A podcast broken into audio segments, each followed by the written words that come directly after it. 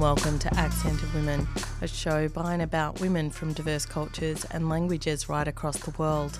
I'm Giselle Hanna. International Day of People with Disability is held on the 3rd of December each year. Although it's a United Nations sanctioned day that is celebrated nationally, the focus being on celebration, in many communities across the world, the day is also one to acknowledge the ongoing fight for the rights of people with disability. This year's theme is empowering persons with disability and ensuring inclusiveness and equality. Joining me on the show today is Marissa Spazzaro. Marissa is a broadcaster at Community Radio 3CR. She produces a show called Doing Time about prisoner rights and advocacy.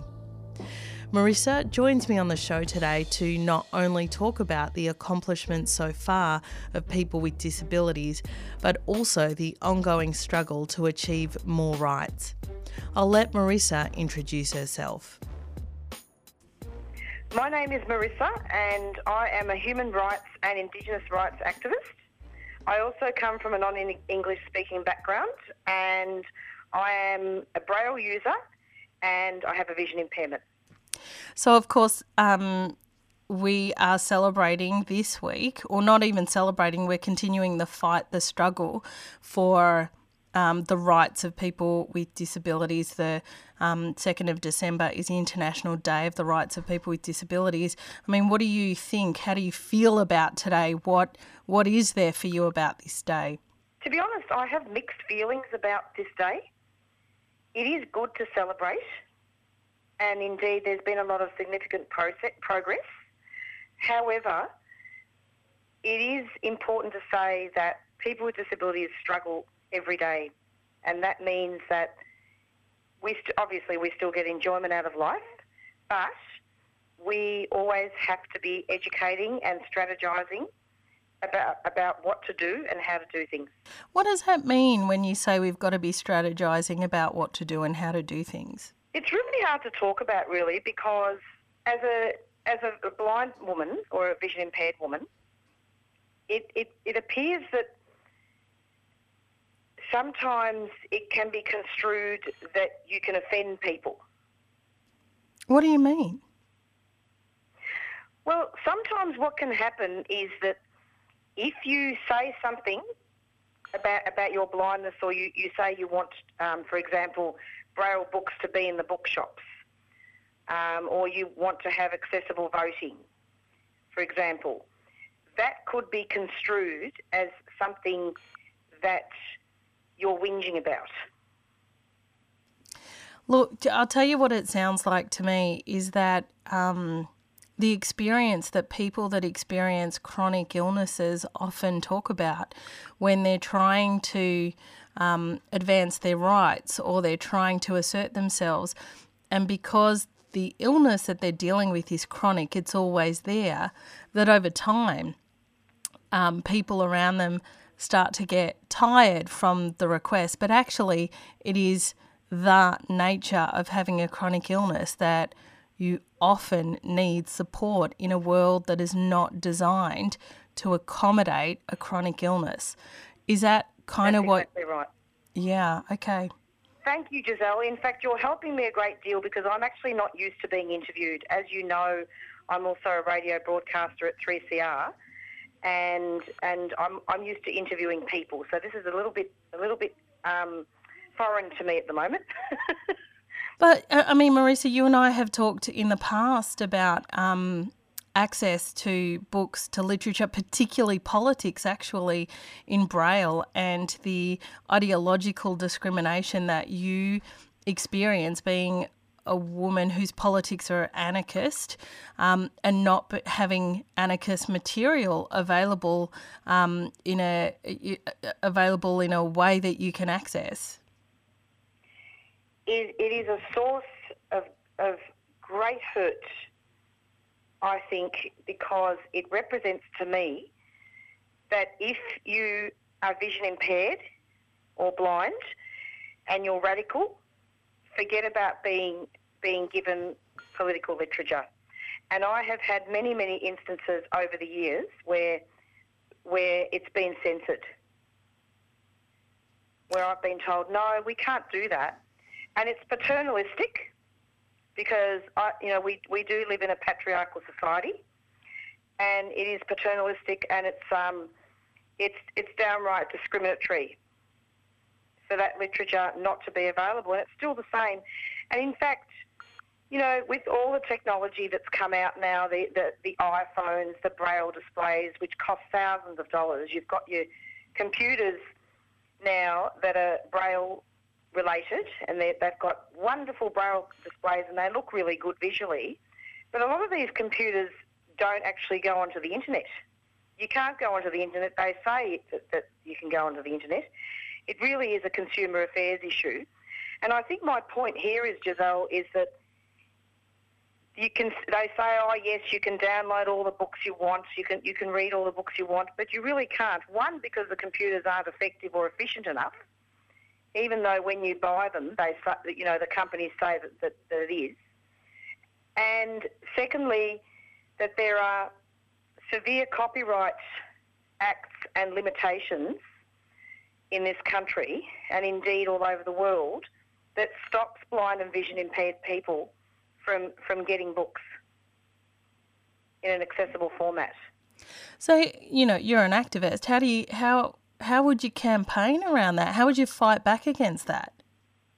It's extremely difficult because a lot of the time when I try to campaign for equal rights with Braille books, for example, it's really an uphill battle because you have people, blind people that are very institutionalised. And when I say institutionalised, I don't mean that they're, they're locked up in institutions. I mean that institutionalisation is also a, a mentally based thing as well, where they are conditioned by the blindness organisations to say, well, don't go joining any protests because, you know, that's, you're a rat bag. And in fact, when I organised the Braille campaign, this is about 10 years ago now, the, the workers were told that if they actually came to campaign with me, they would get fired. These are the workers from the blindness organisations. And since then, I have been able to get some literature from the internet. it, it is better. Um, but often I have had friends and, and colleagues dictate things, read things to me, and, and I've had to compromise and read audio, which is not a good thing. Audio makes people lazy, and it is a form of illiteracy. And a lot of blind people get very defensive when I say these things. Oh, I don't have to read Braille. But when you really look at it, Braille is about equality and competency, and it's about being able to use this very wonderful tool for employment. I mean, as far as I'm concerned, I don't want to be like working in a company and having my colleagues listen to a talking computer all day. And nor do I want to listen to a talking computer all day. I'll fall asleep. And of course, we have to consider our children who are blind as well. That it's not just about um, learning audio. It's about learning how to spell. It's about, you know, I had enough problems when I was growing up as um, a blind child from a non-English speaking background. I had enough problems with literacy as it is. Um, but luckily, I did have my braille back then. Is it different? Braille has diminished. Sorry? Is it different being a blind person from an from a non-English speaking background versus a blind person from an English speaking background in an English speaking country? Very, very different, Giselle. In many ways, it's often I actually feel very marginalised and very alienated from groups, from collectives. Um, I prefer prefer to work autonomously I can work um, in a team situation, but I have to feel comfortable. And I need to be able to develop trusting relationships. And I think it's because even though my I can speak English, I did not speak English up until the age of six years old. And when I went to school, I, I didn't speak any English. And I think of it with for a child who's who's blind growing up, when you've got people, your parents that can't speak English, you do not get able to get the support that a child would be able to get from an English speaking background. And it's not because my parents were bad people. It was more that they couldn't. They didn't know how to support themselves. They couldn't, you know, and how were they going to support a child with a disability? Well, let's think about parents today that might be raising children with disabilities, and um, the the federal government, um, initially under Labor and now under um, the Liberal National Coalition, are introducing mm-hmm. and implementing this NDIS, a National Disability Scheme. What are your thoughts on that? Does that work for people with disabilities? To be fair, it has worked for some people with disabilities. There have been a lot of positive stories about that, and I, I have to give credit where it's due. However, a lot of people have fallen through the cracks, and in particular with blind and vision impaired people, there have been many, many submissions um, written by Blind Citizens Australia, in particular, who have indicated that there are a lot of blind people that don't get access to proper technology that's blindness related. The NDIS providers are not trained to deal with blindness related issues, such as the, the technology that someone may need. Um, I actually went onto the NDIS and promptly got off it because it's not about choice and control.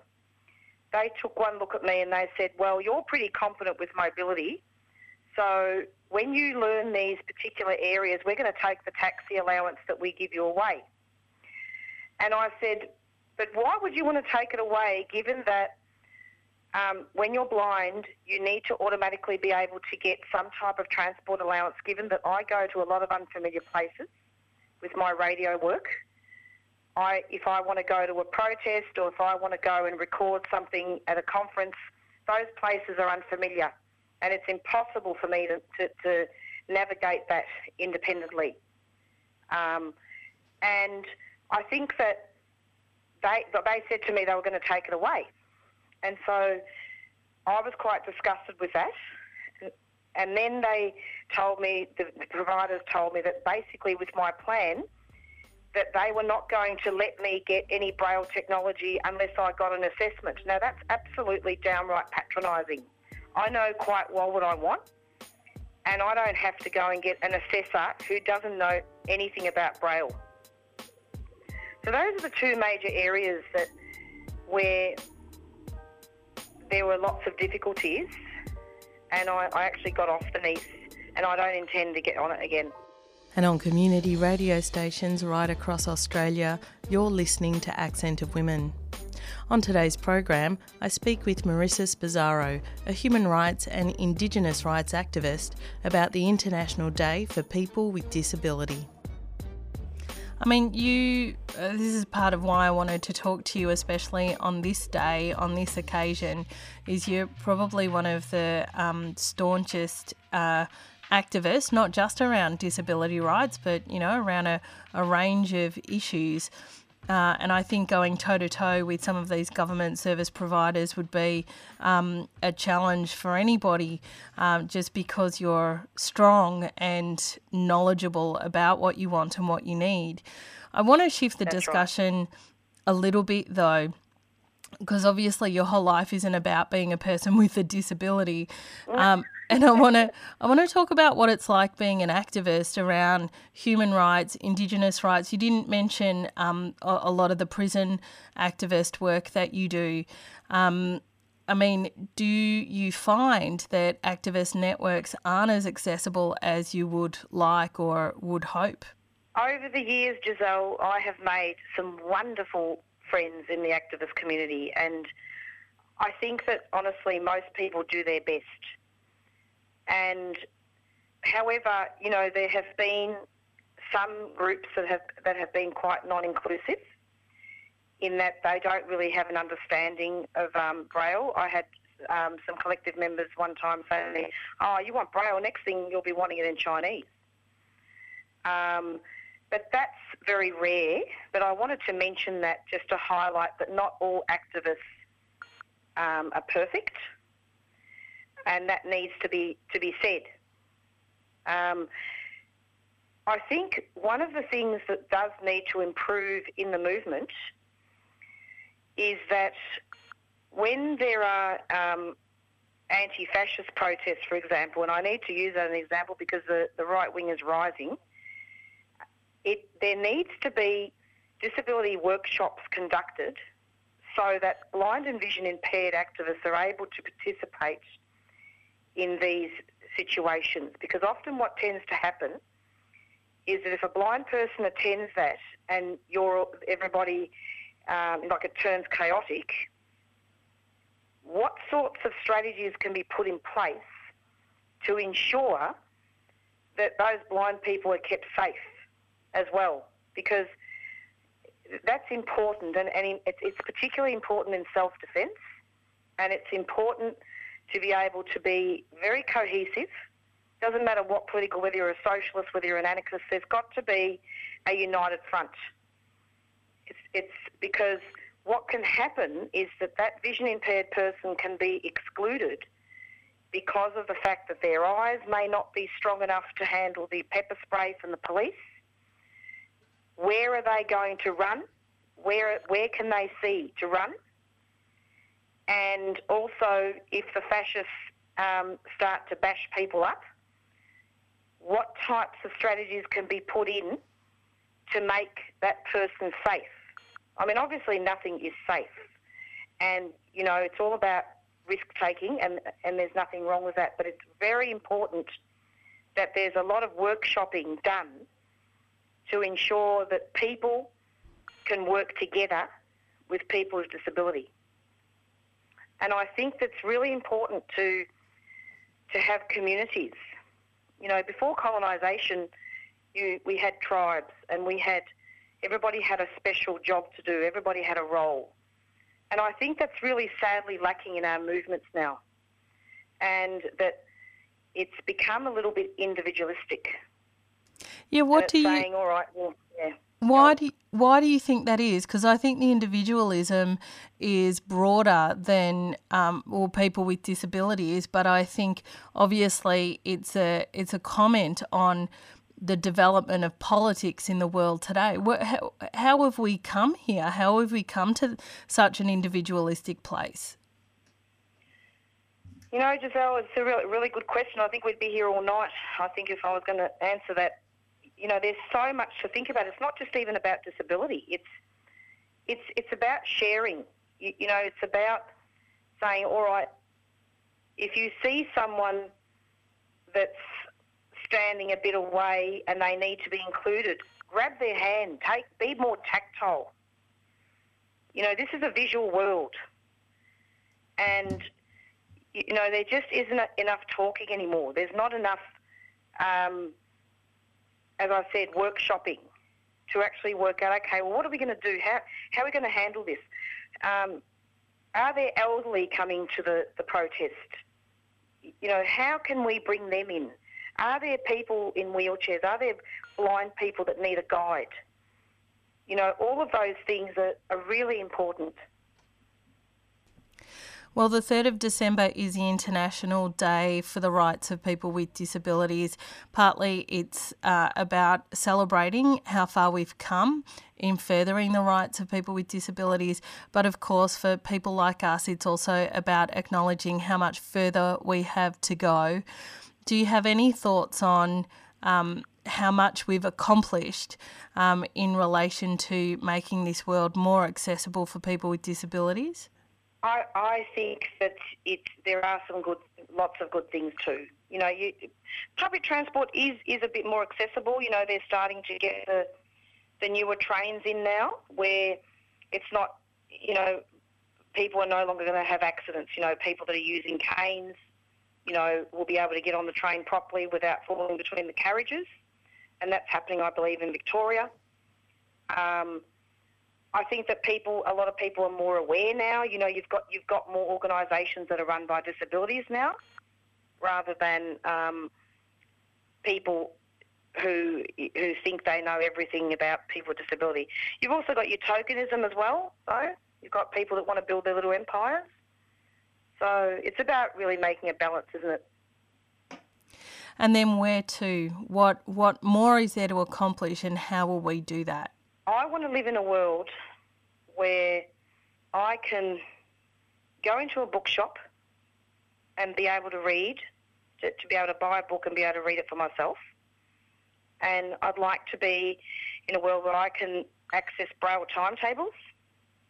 And it doesn't have to be like on paper, it can be a braille file. Um, where it doesn't have to be off the internet. You can actually get that emailed to you. Not everybody can use the internet.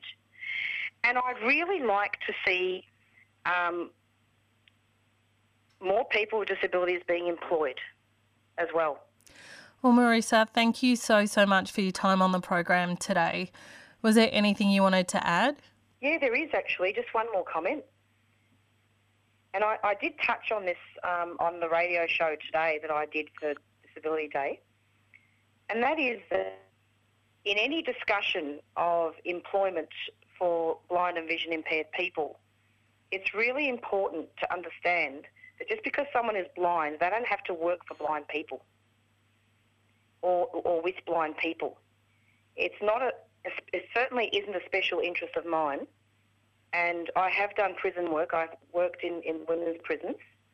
And I have also worked with juvenile justice and child protection. And it was challenging and it was something that I really, really am passionate about. And, and I've also been able to work at, at 3CR to have that opportunity to work as a broadcaster. I don't have to go and, you know, work for some charity organisation um, for the blind and, and read newspapers, you know.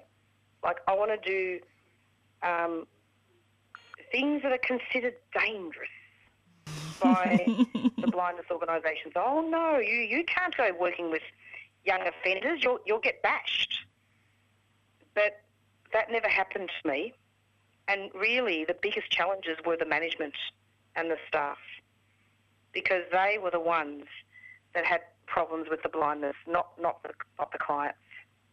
And that's really what I wanted to say. And, and I think from a, from a global point of view, I, I want to honour all people with disabilities and to say that we all have to unite and, and work together. And with the activist community, it's, it's important that we all work together. But I have to say, and I, am hoping that this really comes across um, very clearly, is that I've had some wonderful experiences with, with the activist community, and in particular when I was forest blockading.